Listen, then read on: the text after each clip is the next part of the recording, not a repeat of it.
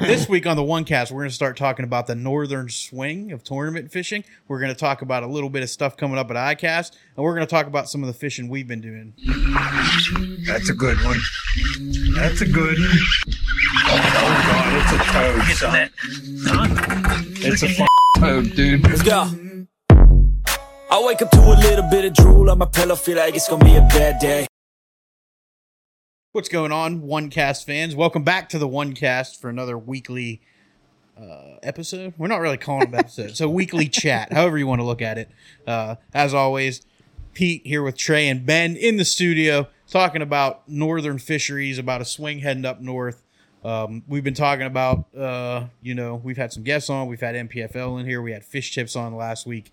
Uh, we had Mitch Elsey, NPFL angler, uh, between the NPFL and uh, the Fish Tips episode. So we just wanted to come in and talk a little bit about the fishing that we've been doing, uh, talk about some upcoming tournaments. But as always, make sure you head to onecastfishing.com. Check out the line of snagless jigs, long neck hooks, the weedless neds. Use the code the one cast, all one word at checkout to save 10% off your order. Uh, get you some jigs and some other stuff and uh, give those a shot. Uh, we've been talking about a bunch of partners. They're all linked below. Uh, veteran organizations that we, we're doing uh, some free advertisement and stuff for. Make sure you check those out. Um, we're going to go into more detail. Uh, I'm not going to go into it every week, but uh, make sure you check those guys out in the links below uh, in the description of uh, this week's episode. So, Ben, Trey, what you got? Well, first of all, how was everyone's Fourth of July? It was excellent. My uh, our neighbor puts on the greatest fireworks show I have ever seen. So he, uh, his name's Pat. He's getting his license and all, and it's uh, our little HOA community puts on a show too. We didn't go last night uh, because this show was 45 minutes long. I'm talking like the full aerial. You know, he goes out of state to get his stuff, and it's absolutely. It was a phenomenal event on Sunday night. So um, I'm super impressed that a resident put together a show like that. So I, I'll tell you, man. Like, I every state I've lived in, uh, whether it was Michigan, Tennessee, or here, I've always been in a state where you can't buy projectile fireworks. It's it's super it's super frustrating because you want to go and you want to get those mortars and you want to fire them off and stuff. And um, but we we celebrated Fourth of July here and we just did like the basic, uh, you know, fireworks that you buy from the, the little shops and stuff like that. But I think more importantly is you know it's America's birthday and it's a great way to celebrate with friends and family. Um, get some good barbecue in and stuff like that, and and also take some time to be thankful for what we have and and speaking of what we have, we have some awesome fishing coming up in the north by some of the national level tournaments. Um, but we also have ICAST coming up. Yep. And uh, and for those of you who don't know, ICAST is held annually. Uh, and One Cast Fishing last year uh, attended ICAST for the first time, and it was a pretty cool deal. and it's going on right now. It is going on right now. So, um, one of the cool things about so before we kind of jump into like anything ICAST related, like baits and stuff, but ICAST every year holds their ICAST Cup, and it's a uh, four hour fishing tournament. And at the end of the tournament, the winners get to take the coveted ICAST Cup trophy home.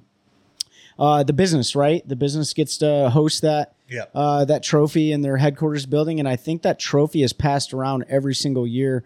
But that's a pretty cool deal, and that's held on Lake Toho. And uh, I know I talked about it in the previous episode, but I, I just came down, came back from Kissimmee and uh, fished some Lake Toho. And man, I'll tell you what, if the fishing's right down there, like you're gonna see some big bass caught at the ICAST Cup. And I think, I mean, I don't think I know that the national level tours they make sure that they don't schedule their tournaments on the same weekend as I, or same week and weekend as ICAST.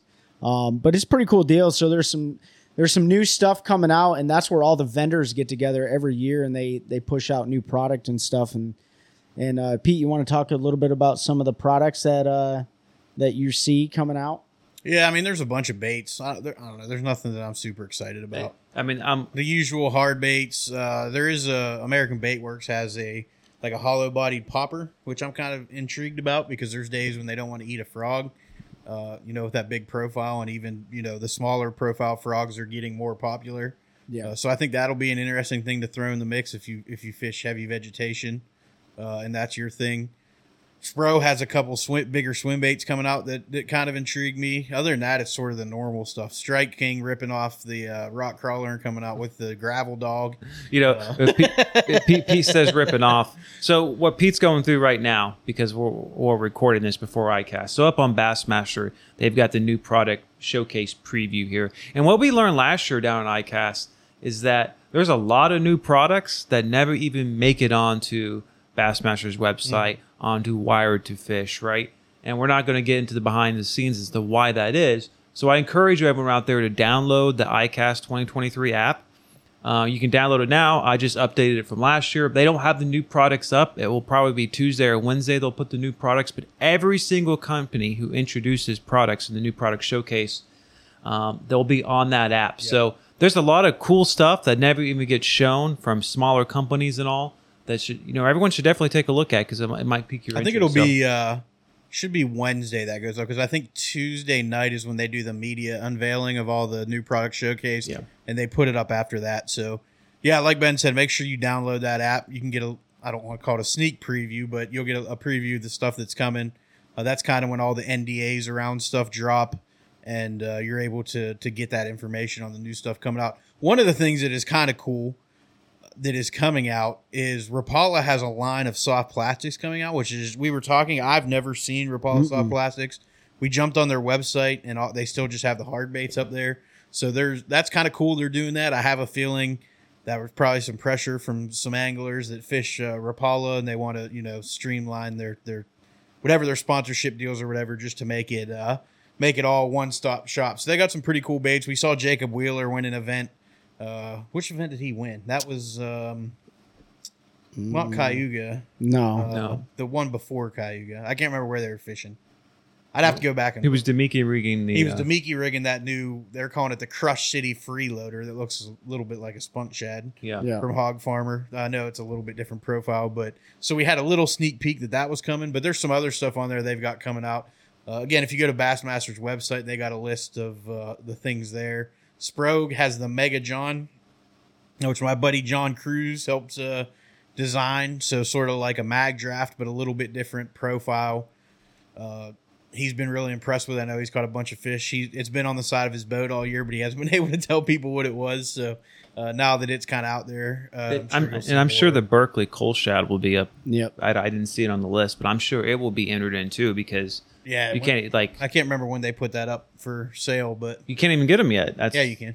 They they just came out. No, they the first batch was like March, I think, because they just recalled the first batch. They're giving everybody a, a one to replace one. That's they that's bought right. They came Oh. out. They came out at the because they classic. happy with the yeah, so it would have been March. Yeah, March, which is fine as long as they as long as a product is in that calendar year. So as long Yeah. as it's released in 2023, and and a, a lot of a lot of folks probably already know that there'll be a bunch of product releases here, and you won't be able to get them to maybe November, December, or even next year. It it shouldn't be as bad anymore because uh, COVID.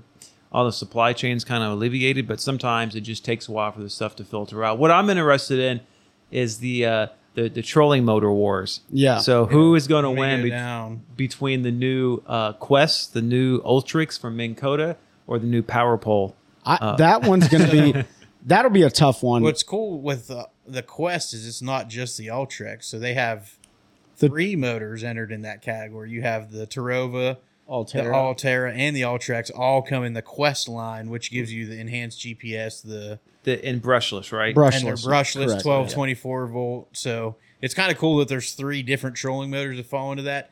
Garmin has the Kraken coming out, which I just saw today. I didn't know anything about it. Uh, so I'm not 100% sure what they've got going with that. Just looking at it real quick, it looks like longer shaft lengths are available, uh, pivot style head.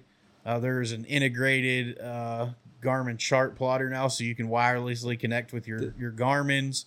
Uh, and I think there's a built-in mount for the the live scope transducer. And that it you starts purchase at- now. About 3700, which That's good. It that's good. That's good. I mean, compared to what all these new trolling motors are coming out with, that seems to be, uh, You figure right Uh, there, uh, you know, I mean, brushless Ultrex uh, Quest. You're looking at thirty six ninety nine to forty one ninety nine. So forty two hundred bucks. I know the what's the the move power poles up around. I don't even see it on here. I think that was like five grand. to five grand. Yeah. around five grand for the top of the line. So trolling motors are getting more expensive. It makes me think what happened to the Force. I don't know. You know, because they came out with it, and, and Sam Flippin' Crickets had wanted a Force for, and he eventually well went with a, a, an Ultrex because he couldn't get it forever. And Yeah. where the Force came out two years ago, Mm-hmm. and like I you mean? the the the, the Garmin trolling motor. Oh yeah, the Force. Yeah. It's And- still there. Well, I know it's still there, but it's been two years I think since this came out. There were they didn't get them out right away. There were some issues with them. Yeah. So this is kind of maybe their second crack at a at a trolling motor. So, so why are we? W- the reason we're seeing all this on a website is because iCast is not open to like the general public. You know, you either need to be a vendor or a, or media or, or something like that. Um, but uh, these are some serious teasers. I think the, the the thing when I when I look at all these baits and and all these electronics and stuff, you know, a lot of people want to get them like first thing, and and and you know, if you can get your hands on them, like get your hands on them. Any bait that is different, uh, that's not commonly thrown because of how much we educate the fish in our lakes.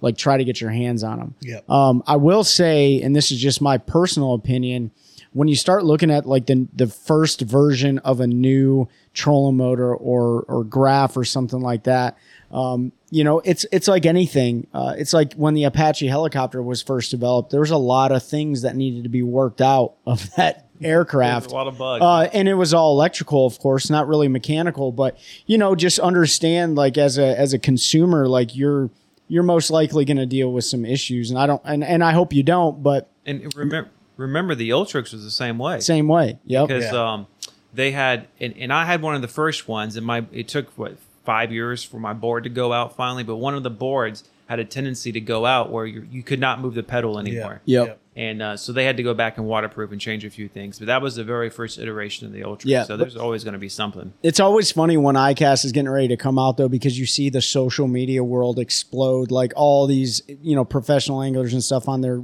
on their socials and stuff, like marketing, doing the job that they they signed a contract to do. Um, but you're going to see a lot of the stuff on there that you'd be like, oh man, that's just another bug or that's just another crankbait or whatever. And it is. But these companies have to be competitive with other companies to stay uh, stay in with the time. So iCast is going on. That's a cool deal. Yeah, check out all. You'll have a Yep. ton of stuff coming out from Um, there. So videos, TikToks, all that stuff. Your favorite anglers will be posting a bunch of stuff. Companies will be posting stuff. So follow along because it's uh, it's always an exciting time. The the last thing I'll say, and I just think the, the coolest experience going down there with with one cast fishing was just getting to meet everybody.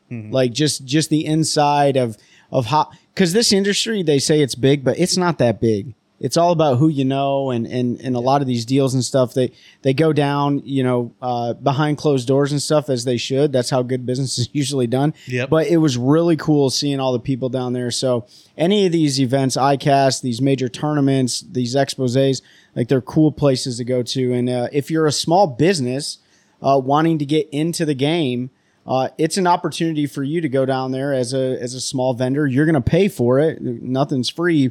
You're going to pay for it, but that's a good opportunity to get your claws in the backs of some of these people that actually have been in the fishing industry for a really long time. You know, it's all about who you know. So, but yeah, so ICAST.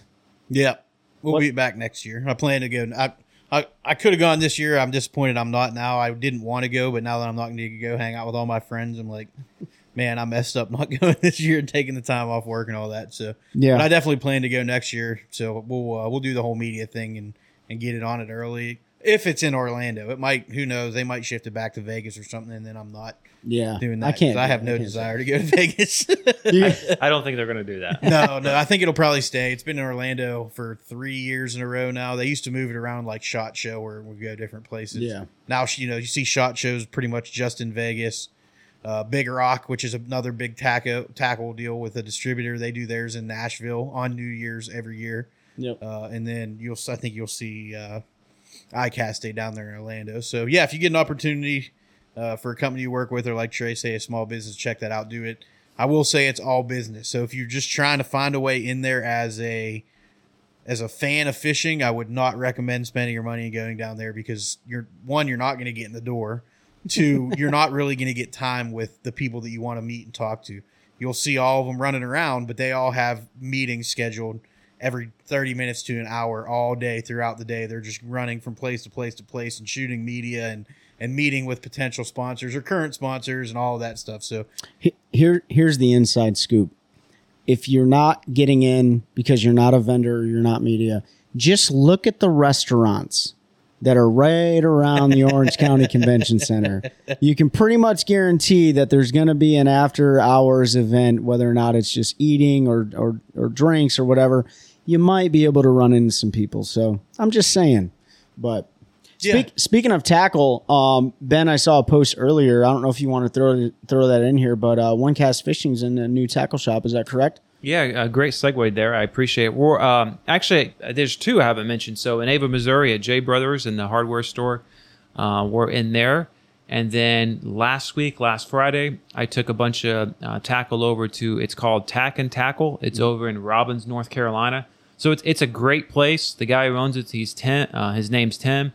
He took an old farmhouse and basically renovated it and converted it into um, both for tack, uh, tack for uh, for horses, right? Because it's it's you know as you guys know about an hour west of here, Yep. and it's about an hour west from us. Uh, uh, you know the horse, the horse. I don't know anything about equestrian, but the horse horse riders, stuff. right? You know horse stuff. the horse stuff. You know, I, I'm a fisherman, not a cowboy That's right. but uh but uh so they, they've got that in there and also a, a big section for tackle and it's all tournament driven tackle so it's he does no live baits uh he, he it's all soft plastics hard baits you know uh, high quality reels rods that sort of thing so it's a great place it's in robbins north carolina so if you're out that way it's about an hour west of here in sanford Yeah. so it's a, a great little shop that just opened up in april I, you know, I'm just thinking, right? Because this is what I do. I don't think well, think? but I, but I think Okay. I don't think well, but I think. That's fair. but you don't know anything about horses, but you know about fishing. What if you had tournament fishing on horseback around ponds, dude? Come on. Could you joust your opponent like if they were in the spot you wanted? I don't know what that would look like, but I'm just saying, like, if you took like, I, I guess you could if you took like a cash and like heavy bait rod up there and you just jam somebody. In. No, don't do that. But like that would be so cool. Like you run around, you're on a pond, I don't know, a few hundred acre pond, and you're just like, now I'm just going off on a tangent here, but I think it'd be good. logistical nightmare. I just think it's fun. The only thing is you'd have to find someone well, maybe up the poo. maybe we'll have to talk to Brad and Paul because they're looking for new and creative ways to, to do things with the NPFL. So, Brad, Uh, Paul, we know you listen. What about a horseback pond tournament? Just That's put you right. guys on horseback. That's and, right. And You can buy all your all your tackle from uh, Tack and Tackle, right? tackle So- and your tack. You're That's good right. go. You got your equestrian subject matter expert, and then you know your artificial baits know. and stuff. I don't so know how many anglers are proficient at horseback riding. So I don't know, but if they do it, I need to be out there with a camera because Oh, that's going to go down. So, Absolutely. to be honest it'd be great for a sight fishing event right? I would be able to get up. Could there. you imagine? And that horse can go in the water too That's right. True. You think he's quieter than a than one of the new uh, trolling motors coming out? Tough to say.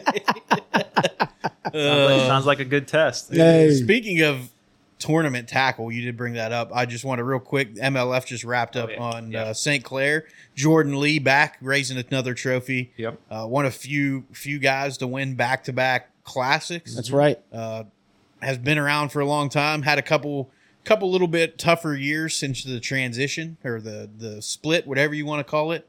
Uh, you know, it was that 2018 when everybody we call it the split. I, The that's I great call it, divorce. the great divorce. Yeah. schism the schism. Yeah, um, he's had a few rough years. I know he, he won another BPT BPT event early on, but Yeah. uh, always liked Jordan. Man, it, cool coming out of college, winning a classic. did you guys see his Balls tiktoks Yeah, I do About- like his TikToks. About what happened at the the hotel? hotel? about the hotel yeah we'll, we'll di- let's dive into it. Yeah, so um, for anyone who, who didn't see it on TikTok, uh, Jordan's got a pretty good presence, and he was he was I think it was for this last tournament Yep. uh, at St. Clair. Yeah, it was. He, he was he was parked in the hotel. He he unhooked his boat, um, had it so he could plug it in, and had his uh, I think his truck over two spots, so then he could be able to pull We had out. the boat over two, and then the truck in one. Because Okay, he par- parks yeah. in an angle. Uh, because the way, if you think about a boat backed into a spot, you have you know your line of spots here and then spots here. He parks at an angle and takes up two because if he parked straight on, he wouldn't be able to. He pull can't the boat cut. out. So he parks two there, and then he has one. And this was day four in the hotel. And the, and then the Hilton lady came out and said you can't do that anymore. And he's like, "What is? What are you talking about?" You can't go home, or you don't have to go home, but you can't stay here, Jordan. Yes. So he went across the street to the other hotel, and they're like, "What is wrong with that?" I don't know. You can do I whatever mean, you I, want I- here. I mean, he does better than me because typically I just pull into four or five spots horizontal and ask them, "Hey, my boat's parked here. Do you got any issues?" And they're like, "Oh no, you, you're here." Which, if you follow the saga, he went back the next day and walked over there, and there was a big box truck taking Yes. up nine spaces right where he Oh, was parked. yes. They pulled it and took up nine spaces. So, so whole buzzards aren't just on the water. No, they're in parking lots too. Apparently, they're in hotels as well. That would make me upset. Like I paid, like you, you, you get what you pay for, but I mean, like, dude, it's in especially after three nights. well, and and looking at the parking lot, even on his TikTok, it's not like it was full. no. Like it wasn't a destination hotel for people to go stay at, especially during that time. So, oh, and, and the other thing, his um, his propeller was over on the sidewalk. Was Yeah, oh darn, let's Hey, be honest. Just watch where you're going, people. yeah. that part of Michigan's not really a destination outside of fishermen anyway, unless you want to go check out Eight Mile and buy some crack down the road. It's it's meth. Get it right. Meth. Okay, sorry to anybody from Detroit that I offended. It's okay. I'm from Michigan, That's so I can talk about it. Um, and I agree with that statement. No, I mean, yeah, man. Like I and you know what? The prop though, like you know, that's that's an accident waiting to happen. But I mean, Every so so are trailer truck- hitches. So is everything else. I don't know. It's just so. Anyways, folks, like Jordan Lee, congratulations. yeah, uh, awesome job, man. one of three, like Pete said, back to back Bassmaster Classic winners, along with Rick Clunn and Kevin Van Dam. Uh, he is a steward of the profession. Like he Yeah. really is. Yeah. And, and he's done a great job. So, Don't forget about Hank Cherry. what's- yeah, Hank now back to back. oh, that is. Hank, Yeah. so four I'm sorry. now. There's four. Yeah. I was mistaken. See, I told you I think, but I don't He's think from that North well. Carolina. Just yeah, yeah, you're right. Oh, my bad. Whatever. Four of them. So, So yeah, so Austin Jordan.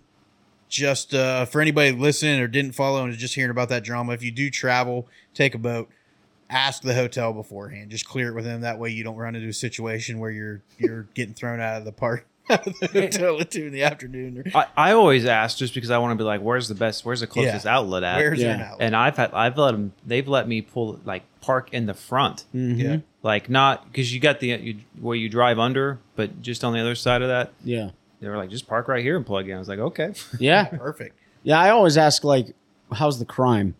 That's that's my first thing. But and I've stayed in some shady hotels before. but- Me too. Yeah. and and it's and it and listen, if if you're thinking about going to fish Lake Norman in North Carolina, do not take your boat and stay at the Hilton off that main highway. I don't. It's in Mooresville. Literally, my window got broken out of my truck, and all of my fishing tackle was stolen, along with a bunch of other people. So, like hotels, you assume a lot of risk. So make sure that you have the proper security equipment, whether or not that's the locker bars, you take everything inside your hotel with you. But that's a serious concern. I know it happens all the time to anglers on the road. And speaking of security concerns, and this is just for you local North North Carolina folks, but I think it's happening all over the country. Make sure you do your best to protect your catalytic converter underneath your vehicle, specifically bigger trucks, because people are stealing them on a daily basis here in North Carolina. I know it's happened three or four times in the parking lot at Cross Point Boat Ramp on Shearon Harris. And for those of you who don't know, that is Chatham County District uh, jurisdiction, and they they patrol there like once so often. So just be mindful of that. We've had some friends get their catalytic converters stolen. And oh, Pete, you bought something for your truck, didn't you? Yeah, I have a catal- I have a converter plate underneath there, so I got like Yeah. a three quarter inch piece of steel bolted to the the frame that blocks the catalytic converter. Yeah. Um, so be mindful, folks. So we talked about MLF, Jordan Lee won, uh, but the controversy around Cayuga, which was now two events ago. So St. Clair was the most recent one. Cayuga before that. It's been a month Adrian Avena won.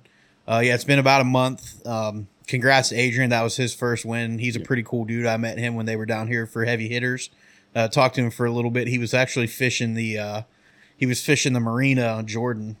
Uh, and I rolled in there to get fuel because I had been just running around watching all the guys and and uh, whole buzzard in where the pros were catching fish and and uh, he was in there during a break eating a peanut butter and jelly sandwich, and I talked to him uh, during the break for a couple minutes. He was super nice guy. Um, so congrats to him there, but lots and lots of of speculation and accusations in Cayuga. Um, and it was two anglers. Matt Becker was one of them. And who was the other angler? Uh, I think it was uh, Spencer Shuffield. That was it, Spencer Shuffield. So Matt Becker, the question was whether fish were hooked in the mouth or not.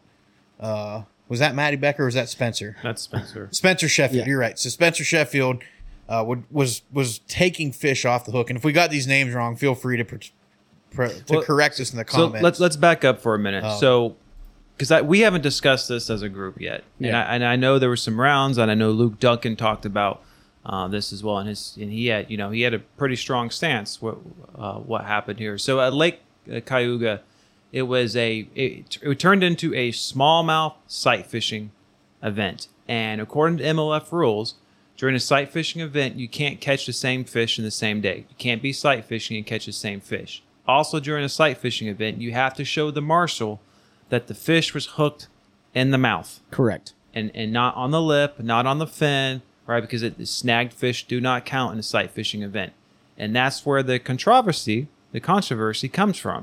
Because there were multiple guys who caught the same fish, right? And it's on camera, right?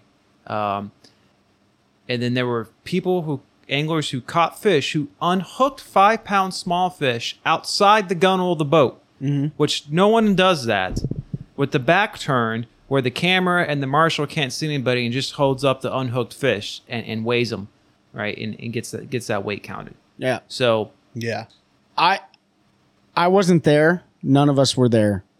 But I will tell you I usually believe half of what I see and nothing of what I hear and I believed when I saw some of the video footage of certain anglers with their backs turned to the camera acting like they were, you know, unhooking a foul hooked salmon in the river system up in Wisconsin or Michigan because you can't foul hook them there either. Uh, it looked absolutely uh, malicious. It, it did. You know, I mean, from a from a any person that's not a bass tournament fishing fan wouldn't be the wiser. Yeah. But for those that have context in tournament bass fishing, I don't know of any bass tournament where you can foul hook a sight fish. I mean, that is at the club level all the way up to the national level. And at the club level, we all know, look, it happens. There's no marshal on the boat. At some of these other sanctioned events where there's no marshals on the boat, I'm sure it happens and people get away with it. But when the camera's on you and you're being televised and your back is turned and you legitimately break the the bylaws of that national level organization and you can get away with it and turn around and fish the next event in St. Clair with no questions, to me, that is going to breed some serious doubt. It, it, Yep. And this is my issue with Major League Fishing. I mean, they said they're going to do an investigation, but it's been a month, Mm-hmm. and like, I mean, we we're looking it up. Pete's trying to pull up stuff right now. Like, there's been nothing put out by No. Major League Fishing. So the last statement they made is they're still reviewing footage, and that was two weeks ago. and, that- We're at four weeks since the event. and this is my problem with Major League Fishing, is that they have created a culture where anglers are willing to do some very fishy stuff. yeah. right? Right? To make hundred thousand dollars. Like Yeah. I, I understand the anglers pushing the limits, but that organization has allowed things to happen over the last three years, four years, ever since they've existed Yep. that allow anglers to push the limits, right? And we could go down the list of all all the controversies or scandals they've had, right? Yep. yep. And it's right. They've gotten to a point where these anglers feel like they can do. I mean, they they can almost intentionally on camera Cheat. do, do some shady stuff. Yeah. So Yeah. four of the top ten they're saying were being investigated, So and I know Matt Becker, Spencer Shuffield, and I know Takahiro had a question, uh, and and that was sort of what I think spurred everybody because Takahiro had caught a fish, weighed it, released it, and this is all on video. Released the fish and then asked his official, "Can I catch that fish again?" And he said, "You can't catch knowingly catch the same fish again." And he goes, "Well, can I back off hundred feet and catch that fish again?" And he said, "Well, beyond a re- you have to be able to beyond a reasonable doubt say you don't know for sure it was the same fish." And he goes, "Well, hmm. my guy yesterday told me that I could do that." So now there's no consistency with the officials. One told him the day before, and apparently the guy the day before called the tournament director and said, "Hey, can you do this?" And he goes, "As long as he can reasonably say that that wasn't the same fish." But you're bed fishing, and that's what came. And I'm not gonna I'm not gonna say who did what because I can't remember and I don't want to get it wrong. Um, but Matt Becker, Spencer Shuffield, all their names came up for either hooking hooking fish not in the mouth. Uh, one of them caught a fish clearly sight fishing in the morning, and then came back and caught it again in the afternoon. They needed they needed five six to upgrade or something like that, and the one they caught in the morning was five seven. They run back to the exact same spot, catch a fish that's five six. And, And you can look on. There's a lay down in the background. You can see the stuff around. There's no doubt that it's the same fish. and MLF should have no problem determining this. No. Because they've got waypoints and trackers on. That's right. when I listened to the Luke's uh, podcast about this, what I didn't think about because I went and looked at the weights, I was like, man, if you would break this out over a four day tournament, there was a lot of century belts caught. But what he was saying was, which makes sense now, is that they're all catching the same fish. They're all right. Oh, score tracker went off. He just caught a six pounder. I saw him fishing over here. So two hours later, I'm going to roll over and catch that six pounder. catch that six pounder Yeah. right? So if you if all those fish had to go to live, you know, to, to a live weigh, like the weights would not be the same as they no, were. they wouldn't. I mean, the elites fish down in Lake Fork, and they got to weigh and release the fish right on right on- on the spot. Um, but I'm I'm very confident in their rules as Well, well. Like you can't catch the same fish. Even with the elites, you can guarantee that they're not catching the same fish because those fish aren't released the same day. The no, I'm- Texas, their I- fish care people put them in a tank. You know they rate. But what I'm saying is like, there's no question in the elites if you have a century. no, no, he's the No, Texas Fork, Fest. They do release. Fork. Lake Because- Well, Fork. some of them they weigh. Yeah, they have to. yeah, weigh if they're the not slot, over like because of the 23 inches, Yeah. then they can't bring. 'Cause put- I- You're right because Yeah. the slot they allow them to weigh them. So that would be like if they were fishing Harris. Yep. absolutely. Yep. But I see what you're saying. you know this is uh this is the kind of stuff that you know deters a lot of people from looking at professional bass fishing yeah. as a profession No, it's not. right It's not necessarily bass fishing at all. It's a, a lot of the reason why a lot of people don't like MLF and what they do. yeah I, yeah I'll I mean, straight call out the MLF because you hear there's a very clear distinction when you talk to people that like fishing. It's like fans of one, fans. I like all fishing, but I'm not a fan of the MLF. I like Yeah. the guys on there. There's a lot of good people. Some of them I consider friends. I'm not a fan of their format because it exactly what Ben and you were saying. Like it breeds an environment where there's an opportunity to take advantage of the system, and even though technically it might be legal, right? Like I catch that fish on a bed and I come back later and I'm a hundred foot off that bed, but I still know where that bed's at and I catch another fish that weighs an ounce less.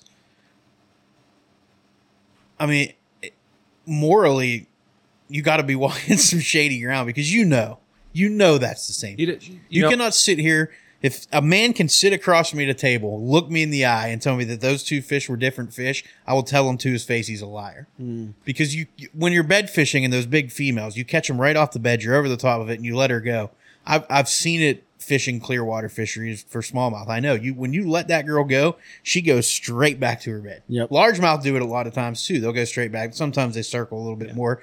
A, a smallmouth goes straight back to that bed. There's no looking for it. There's no hunting for it. it, it, and look, I get the argument some people will make, like as long as a fish tried to bite it, right, and it gets on the outside of the lips, then uh, maybe it should count. But look, this this sport is based upon integrity. Yeah. Right. All the way down trades you talk about at the club level. It's really on integrity because you have no marshal with you. But it's it's it's again going back to golf. Like there's a lot of integrity involved, and you at least in that sport, the other sport, they call it themselves out all the time. If they write a wrong scorecard or they do, I don't know. I don't know all the rules. They ac- accidentally touched the ball or they cleared it out wrong, right? Um, we we see that sometimes, right? And we've seen the stories about this before.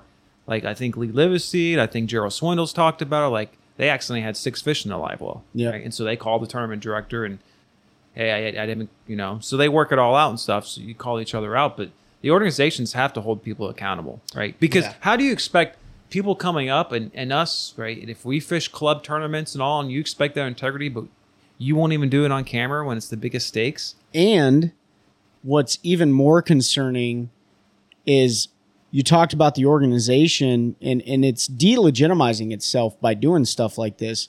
Two of those anglers are rookies on the BPT this year. Yep. So now you got two rookies that think it's uh, and again, this is all speculation, right? But two rookies that came up through the invitationals that are now fishing the highest national level major league fishing event, and they're doing this stuff on on live camera, right? Yeah. Listen, when you get a flag on the play on the on the field in football, NFL, it takes them about 10 seconds to review the footage. Whether or not they got the first down or not, or whatever the case may be Yeah. the fans are probably looking at this like we are looking at this and saying, how, well, how long does it take to look at a 10 second clip and determine whether or not it was legal or, or not legal? Right. Yeah. And so it's just one of those things like if you keep doing this as an organization, you're going to continue to delegitimize the cause that you stand for. And uh, the, the people that make it a championship route, they all get paid money. Yep. The lowest they get paid is like three thousand seven hundred and forty-five bucks, all the way up to a hundred grand. Right? They're, they're all making money. So I'm not really sure what's going through the minds of these people when they get to this level. It's like, dude, if there was ever a time to be black and white and clear as crystal, it would be right then and there. You know? something I, I heard, I, I forget exactly which podcast this was on or TikTok, but the theory was so a lot of these events over the last two years have turned into a forward facing sonar events. And there's a few guys who are really good at this, and we Yeah. keep seeing them doing well over and over again. With a sight fishing event like this, it becomes almost anybody's game. Yeah. And if it's anybody's game, there may be more like this may be some people's only chance really to do really well. And does that allow them to push the limits well beyond where they should? if you believe that cheating in any event in the world is the way to get an advantage because you you're weak in a certain area, then I don't want to be around you. Just go work harder. Don't cheat. And we heard it a million times in the army. If you're, if you ain't cheating, you ain't trying. And if you get caught, you weren't trying hard enough. No, that's not the case with this. These folks literally have thousands of people standing Yeah. behind them that are rooting for them. And I feel like a lot of times it's like when you got a cheater that is blatantly doing it on television, like that is really letting a lot of those loyal followers down. I feel like this this is potentially an organization killer. Like depending on how they handle the situation, and what if they try to brush it under the rug like they did with the information cheating, uh, with uh, was it Sprague? Yeah. uh, that got the information. Uh, they just kind of tried to hide that. Now the the Jacob Wheeler was it Jacob and Dustin that were two rods at once, and it was a state law violation. That was a they took the ownership on that one, so I felt like they handled that right. But I Um, mean, it's a they had poor, told it's the a, anglers it's they could poor do it. reflection on the organization to the, Yeah, to, to brief them the wrong you're thing. absolutely right. At the end of the day, now you have serious cheating allegations that violate your own tournament rules. And if you don't take it and handle it seriously, then it, it potentially is going to kill your organization. Because if I'm somebody that's fishing it doing the right way, why would I want to stay and fish when you're letting these guys get away with doing that? and the last thing I want to add on this is that there is a difference between what we saw at this last tournament at Cayuga, I guess two tournaments ago, with the shadiness involved and then pushing the boundaries of something. Sure. So like things that Pochet's doing, um, I would I would argue a lot of ways are pushing the boundaries differently. That's that's not necessarily shady. I mean, there's arguments back and forth, right? And right, and people have made that argument, but I, I think there is a difference. Like if they have to make a rule because there's not a rule, well, you found a loophole. Yep, and yep. you did a good job of doing what you you know trying to find a competitive advantage. But blatantly disregarding the rules Yeah. for an advantage, it's it's a completely different story. That's true. That's true. It's it's it's going to be interesting. You know, we talked about it way back early on in episodes. I say way back, like six months or so now. But uh, what we would do if we if we had the reins for a day, and I said I would make you know you would make I would make violations across the book. So uh, you have some big names, you have up and coming names, you have got guys that've been around for a while names. So uh, we'll see how those punishments, if any, are doled out. I can tell you right now, if there's nothing done when it's clear as day to almost anybody that looks at the footage and they don't punish anybody, I won't watch an MLF event again. Like I won't even waste my time. I won't even give them the viewer hours to turn tune in and watch it because It- that's a trash can move, and it'll you're just a trash can organization at that point. it's really easy to set a precedent and nip it in the bud if you if you disqualify three or four people. Yeah, It is. And I, you know, I'm taking a. Uh, we had him, and folks, if you haven't listened to one of our very, I think it was the fourth, fifth episode. I can't remember where we had Kieran and, and his dad Daryl on. I'm taking him fishing tomorrow, and Kieran is one of those young aspiring anglers that wants to climb the ind- the industry ladder and move into the professional realm, whatever that means, right? Whether it's professional bass fishing or wherever his his journey takes him. But it's those anglers that I'm concerned about. It's the thousands and thousands of high school anglers. It's the thousands of collegiate anglers. It's the hundreds and hundreds and hundreds, if not thousands, of Toyota, or it's not Toyota Series, but all those anglers trying to climb the ladder to get to that level, and then they see this kind of stuff happen. So does that mean that they're going to do it at the pro am level, or are they going to be deterred and not even want to fish with the organization anymore because they see that happening? Listen, if I'm giving you my money and you're allowing other people to take it, not earn it, then I have a problem with that. Yeah. Yeah. So they got to DQ him from that event. They should take back any any earnings from that event. So you're talking forty five to sixteen thousand dollars. You got to pay back to the organization. DQ from that event. That takes away the angler of the year points. You end up with a zero.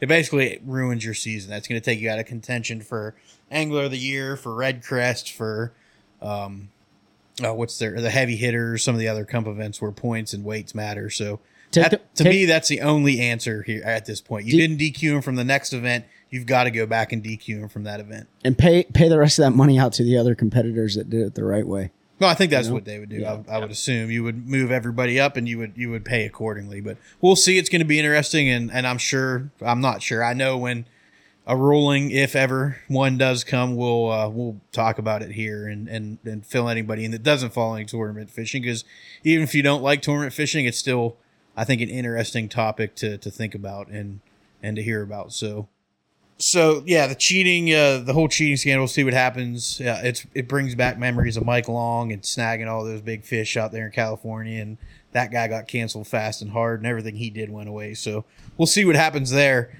Uh, but speaking of tournament fishing, uh, Ben wasn't on that fishing Friday. I, can't, I think that was when it was your anniversary or you guys were camping. So our last fishing Friday, which was a couple weeks ago, with everything going on, we're going to be a little delayed with them. Uh, we're not going to have one this week. Maybe next week we'll we'll get one out. But it's just been busy. Everybody's traveling, family vacations, uh, fishing. Uh, yeah. has been a thing. We did go live last weekend from the water, and we were all out there for a little bit. Uh, everybody waited ten minutes to tell me I didn't have any sound, but I, I won't knock any of our listeners for that. But um, one of the things they asked Trey and I that day was to to record a tournament day and to talk about why we were doing things, uh, the thought process that went into it, stuff like that. So Trey and I are, are amateurs at best, tournament fishermen. We're still learning. Uh, there's a, you're always learning. Even guys who've been doing it for hundred years, you're still learning. Uh, there's always stuff to learn, but neither of us are super comfortable going out there and filming during a tournament because we're we're focused on doing our thing. So what we did was we went out and as close as possible simulated it. I think it went well because I felt the pressure. I, you know, I, I did everything like I normally would. So we went out with our plan. We, we followed our plan. We made our rotations. We did what we had to do. Uh, we put together a five fish limit. Uh, and we have them all but the final call on tape because it finally got so hot that all of our GoPros overheated and and there was nothing I could do about it. It was literally like the last ten minutes we called uh, before we made our run back to would have been way in, and uh, we caught one and the cameras were down for that last ten minutes. So uh, we're putting that together. We're gonna do some voiceover stuff and just let let folks know what we were doing. Uh, it's gonna it'll be probably another week or so before we get that out because I'm not a video editor and we're learning as we go uh, on putting stuff together. Uh, but looking forward to that. So if there's any any of that type of stuff you want to see from Ben, Trey, myself, anybody, uh, whether it's us together or individually, you know, shoot us a comment. Uh, on one of our posts, shoot us an email. Uh, you can message us on social media, whatever. Let us know stuff that you like to see because it's something we want to do.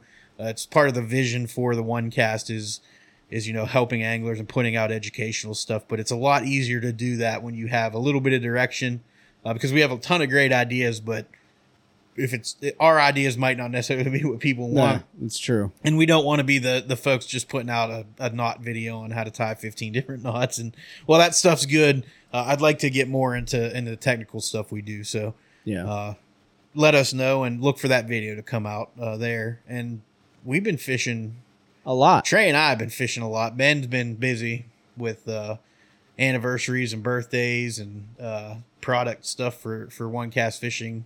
Uh, look for some stuff that we carry before the that we carry before the. I mean, I guess we could talk about it. Yeah, go ahead Yeah. if you want to talk about because hopefully by the time this this this airs that um, we'll have the soft plastics we're bringing them back to one cast fishing so we're going to bring back the stinger the black hawk the warthog which is our, our creature baits swim baits we're going to have uh, some two two or three additional um, designs as well uh, as well as some additional colors so you know we've got some messages over the last few months asking for us to bring plastics back we're finally bringing them back and uh, currently actually working on packaging them up so hopefully by the time this is out uh, they'll be live on the website. So going back to that plug in the beginning, use that use the code the one cast and save ten percent on some plastics too. Yeah, check out the soft plastics. I really like the the craw baits, especially because the way they're poured, there's a hollow cavity in the basically what you would say, I guess, the nose or the face. Uh, and I like to squirt a little bit of scent in there, and it, it holds in there pretty well, and um, it helps you get bit and helps them hold on a little bit longer. So make sure you check that out. Uh, like you said, onecastfishing.com. Use the code the onecast, save ten percent. Uh, so we did get out together, the three of us on Harris on Friday. Uh, what'll be three weeks ago now, so almost a month and ago. I did want to talk about that because what I f- found really interesting is that so I jumped on Trey's boat. Pete came out there with his boat. Trey got out. He, he's been on the lake quite a bit. He had marked schools earlier. We knew where the schools were. We all ended up catching one or two largemouth each. But the problem was, like, you could see them on LiveScope. You could see them chasing sh- shad visually when they come up on the surface. You could see big ones follow Pete's little ones back to the boat. Yeah. Um, they were there. They they just didn't really. They weren't super active. They they weren't in a feeding mood, and it, you know, with some of- some of those days, it's the reason why they call it fishing and not catching. That's right. I think you know, going back to Pete talking about like the turn the the simulated tournament we we put together, and then talking about when we went out on the lake, the the three of us. You can put a plan together, the best you you you think, right? Uh, but like we say, another saying in the army is no plan survives first contact, and, and that's that is so true with fishing. Uh, you can put a primary plan together, an alternate plan, a contingency plan, an emergency plan. That's what I try to do. It's called PACE. Um, but no matter what, if you're not paying attention to your surroundings, you're not paying attention to the fish, to the wind, to the sun, to, I mean, everything, there's so much that goes through your head. Uh, you're either going to be at the right place at the wrong time or you're going to be at the wrong place at the wrong time. And, you know, the day we were fishing, we were out there, you know, looking at schools of fish in, you know, 15 to 18 foot of water. And they very well could have been feeding. We very well could have been on the, the wrong school or the right school at the wrong time. Yep. Um, and, and that, you know, that's something we, we'll talk about this more in later episodes, but, you know, we fished the river, right? Pete and I did that simulated tournament on the river. We turned around and went back to that river a week and a half later, and it was a 180 degree difference with the same conditions almost. A little bit different water level. And I mean, very- water water level and clarity was the biggest thing. We had pretty much the same weather as far as temperature, wind, all of that. So it was it was it was definitely similar. And then we go out on the lake, the three of us, and I had went out the day before. You and I were out the night before. the, the day before, yeah, hammering them. Um, and and and, it, and you can hammer them because there's about 500 in some of these schools. So, but the I guess the point is is you know for those of you fishing tournaments or just recreationally fishing, uh, don't beat yourself up too badly when you go out there on what you would consider the perfect day with the perfect conditions Yeah. and you don't catch a whole lot. And I know it's a lot of people get really upset and frustrated about it, and to include myself, but you have to understand that like you're competing against a live creature. Yeah. It's not another person with a pig pigskin football. Uh, you're you're they're telling you either you're doing something right or you're doing something wrong. It's important to remember those things to change. Like Trey talks about conditions not being that different, but looking, but you know, hindsight's twenty twenty. When you go back on Monday morning quarterback, like we went a week later, uh, but the water had dropped two and a half feet. Uh, you know, it was getting closer to normal level. Uh, the current was pulling extremely hard because of, of lakes upstream dumping water into the river system. Uh, so, like where we had caught them in the tournament, uh, was the current was pulling so hard that those fish they could have been set up somewhere in there, but it was hard to fish because the current was pulling so hard. So where they were the week before, they weren't there. We ended up catching them how we wanted to catch them from the beginning, and in on top water and the pads on frogs, and we caught a pile of fish. Uh, Trey lost a good one early in the morning. There was at least probably 17 pounds. 17 nah, it was like a three or four pounder, uh, and then he ended up catching a five, five, ten, five, fifteen, whatever it was, uh, almost six. So a great fish uh, on a frog. And once we found it, man, we ran it. We caught him on a frog all night, but um, or all day till the storms rolled in, which is a whole. We can tell another story about storms. Yeah. Um, and then Harris, yeah, the night before, nothing really changed. The wind was pretty much the same. Actually, the wind was better. I would have thought for Friday Mm-hmm. uh, because of the way it was pushing in the flat where we had caught it the night before. We're like, man, it's going to push that bait and everything up on this. Uh, they're going to come up and feed, and we're going to smash them. You guys just Never. caught all the dumb ones. yeah. That might have been what it Yeah. was. Yeah. Yeah, that very well could have been. But we caught, I mean, the day before we had found a school that hadn't been molested because it was in kind of a weird spot. Um, and Trey and I rolled up on that school and smashed them out of it. And then that school's just completely disappeared now. Like we've been looking Yeah. for it every time we go out there. And I have no idea where those fish went. Yeah. But the night before there was 200 fish there and we were whacking them. Uh, so it's fishing's fishational. You know, we talk about it all the time. Uh, little things, you know, the wind direction changes a couple degrees from a different direction. It can change the way fish set up. Uh, sunny, cloudy, whether they're on the bottom or suspended. Uh, just so much. Uh, and, and Harris in particular has so much bait right now. It does. There are so many shad around uh, that that I think that's that was part of the problem. Just the way the weather had had the fish set up and the, the bait was set up. There was just so much food that it's hard to compete. And and honestly, the best we ended up doing was was with a lipless when I was yo-yoing it, and that was I caught a catfish, a largemouth, a white perch. I got eight. Make sure you go to the one cast Instagram and look at that video about a six or seven pound bass comes up and eats a nine inch white perch. Of course, I didn't bring my big bait rod because they hadn't been eating it. So I was like, I'm not going to throw it in the boat today. I won't need a big glide bait. And then one comes up and eats a perch right right next to the boat. Um, so it it yeah it's it's fishational uh, as we say, and uh, the changing conditions. But we we've been Trey and I have been able to fish a bunch. Hopefully Ben gets these plastics packaged and he can join us some more because we've been on the river, we've been on Harris, we've been to Mayo, we've been Well, we have plans to go try to fish White Lake. Uh, full disclaimer: this isn't normal. No, uh, for no. me to fish this Me much. This either. just I'm just in between positions in And the army some right now, so I took some time some off. time but off. you know, uh, with all the stuff going on in the fishing world, you know, all the bad news and and you know, ICAST and all the tournaments and stuff. Um, there, there's time that I take to disconnect from all that. You know, I need to stay up with it. You know, for obviously for the show and for the viewers. Um, but there's times where like I just don't want to put my GoPro on my boat. I don't even want to have my phone, and so that's what was great Saturday, man. Like Yep. when Trey or Mon no Saturday when Trey and I went to the river, we never even turned a GoPro on. no, we just went out there and went See- fishing. Like That that's the problem I have. Yeah, Over the last year, there are several times I went without my GoPros, and I had some epic days. yeah. the GoPros are bad luck. I feel They're that almost way. like, they're almost like a banana on the boat. I've they dude, could be. I and hey, listen, shoot shoot your comments at us and, and let us know. But you know, we talk about the banana being the bad luck, dude. I firmly believe the GoPro is the new banana. I, I believe it is. I say that as a joke, but like my last two PBs I've caught on camera. Yeah. Right. So I've had some great days with I've- my dad with twenty pound plus bags on the river with a camera. So yeah. Really? I don't I mean, know. but but but sometimes it, it just seems like over the last year, every time I would not take the camera out, that's when the big fish Yeah. would bite. But- like I, I caught 24 pounds in three hours one night. yeah, Right outside remember- my house. I remember that. yeah. Right out Yeah, 200 yards from my boat slip, yeah.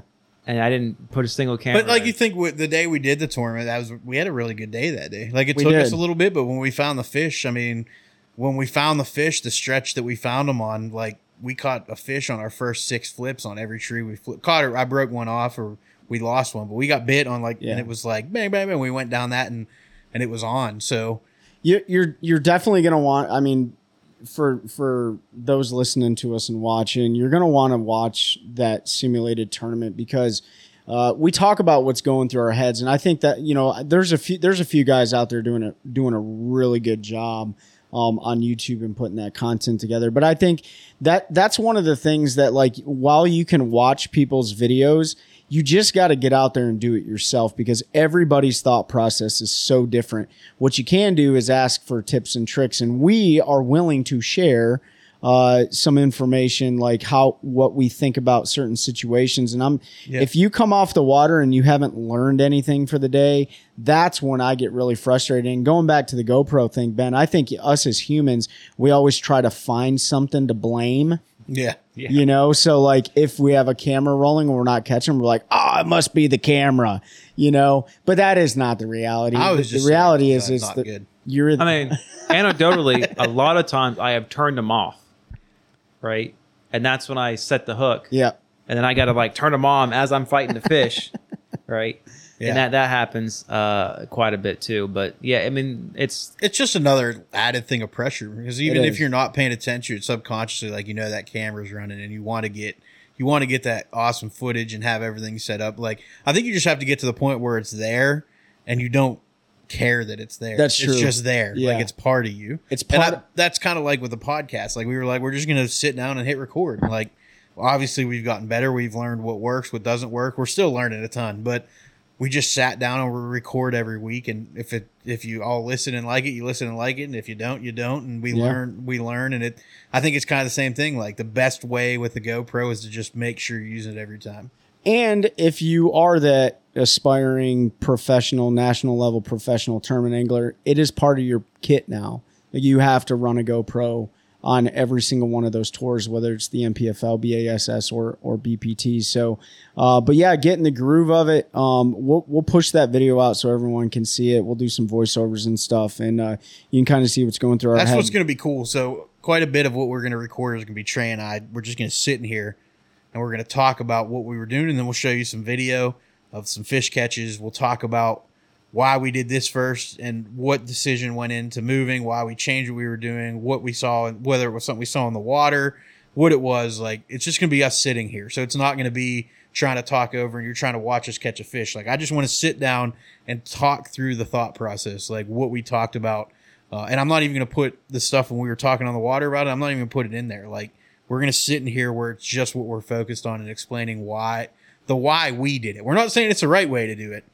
We're saying it's the way that Trey and I did it. Our thought process is what which we were asked for is our thought process. So apparently some of y'all like to listen to uh to what we have to say or think. But um yeah, that was actually I had a ton of fun doing that. So I'm looking forward to getting that video put together.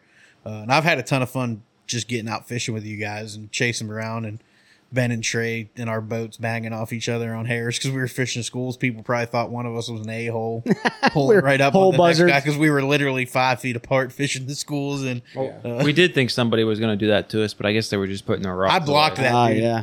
I don't know Yeah. if y'all heard me, but I was like, I'm gonna go block this guy. I ran out to the edge of the point because I thought he was gonna pull right in on us, but Yeah, it happens more than you think, but it uh, does, especially on that lake. But um, yeah, I mean, so look for that video to come out. We've been, you know, we've been fishing quite a bit. Uh, it's gonna slow down here again. It'll be, hopefully, we'll get out a few evenings after work. Uh, Trey and I try to run to Harris. If Ben, Ben can get out and come meet us, we'll we'll get out there and chase him. Uh, we've been talking about getting back on Jordan. Trey and I have a very much hate hate relationship with that lake. Uh, but I want to get back out there and do some fishing because I, I mean, I, I've had a lot of success and caught a lot of really good fish on there. It's just, I mean, I was out there what ten days ago, yeah, yeah, and I didn't have a lot of luck, but uh, we were camping up there, so I didn't put in till noon. I fished till five on a Saturday, right? Not ideal conditions, and we had all that rain, so Yeah. the water was it was already two feet high, and it came up, you know, like almost half a foot when I was out there, and super dirty. So, not ideal conditions. I, I would say, and, and and I struggle with this. I don't know if you guys do, but if you hate a lake so badly, it's probably the lake you need to be fishing. yeah. You know, it's the lake that is going to challenge you. It's like working out at the gym, and they always say, don't skip leg day. We all work out to our strengths. We don't like to work out to our weaknesses because it makes us feel better. Don't skip Jordan. Don't skip Don't Jordan, Jordan. You know, Well, I guess I'm good because I've skipped the gym for like 13 years in a row. So I can get, I got some time to, no, I'm just kidding. It has been since COVID really screwed me up, but uh, I got to get back in there one of these days. But yeah, no, I want to get back out there because I, I did have a lot of fun catching catching them offshore there. Yeah. it can be a fun lake, but it is frustrating because I feel like those fish are pelagic. Like Yeah. find them on Tuesday here, and you go back Wednesday, and there there's not even a fish on that brush pile. And it's like, well, where did they go? Uh, probably where somebody dumped the crawfish, but uh, that's a joke. Get out, Um, get, out there and challenge get out there and challenge yourself.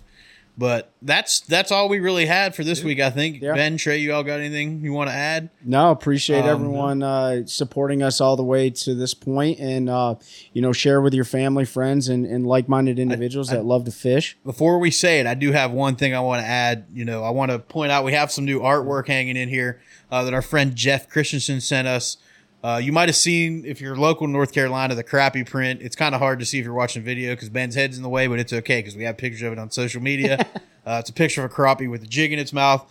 Uh, we have a largemouth here that's uh, it's got a worm in its mouth. It's like in a river situation jumping out. Really cool. We've got good close up pictures of them. Uh, but Jeff, that that one was in the calendar of the crappie a few years ago. Uh, the largemouth will be in the calendar in 2024 for North Carolina. So if you're local, make sure you do that. Uh, Jeff's an award-winning wildlife artist. Uh, he's won a bunch of stuff uh, with his company Kingfisher Designs. Uh, he also does check him out if you're looking for any type of fishing, uh, outdoor-related artwork or things like that, commissioned work, non-commissioned work, the stuff that he already has. If you like these prints, you can buy them there. Uh, hang them up in your house. They're they're really great stuff. So that was all that I wanted to make sure that I had. Make sure we let Jeff know. Trey, you want to say it this week? Yeah, let's keep fishing and growing the industry one cast at a time. That's a good one. That's a good one. Oh god, it's a toad, son. It's a f- toad, dude. Let's go. I wake up to a little bit of drool on my pillow, feel like it's gonna be a bad day.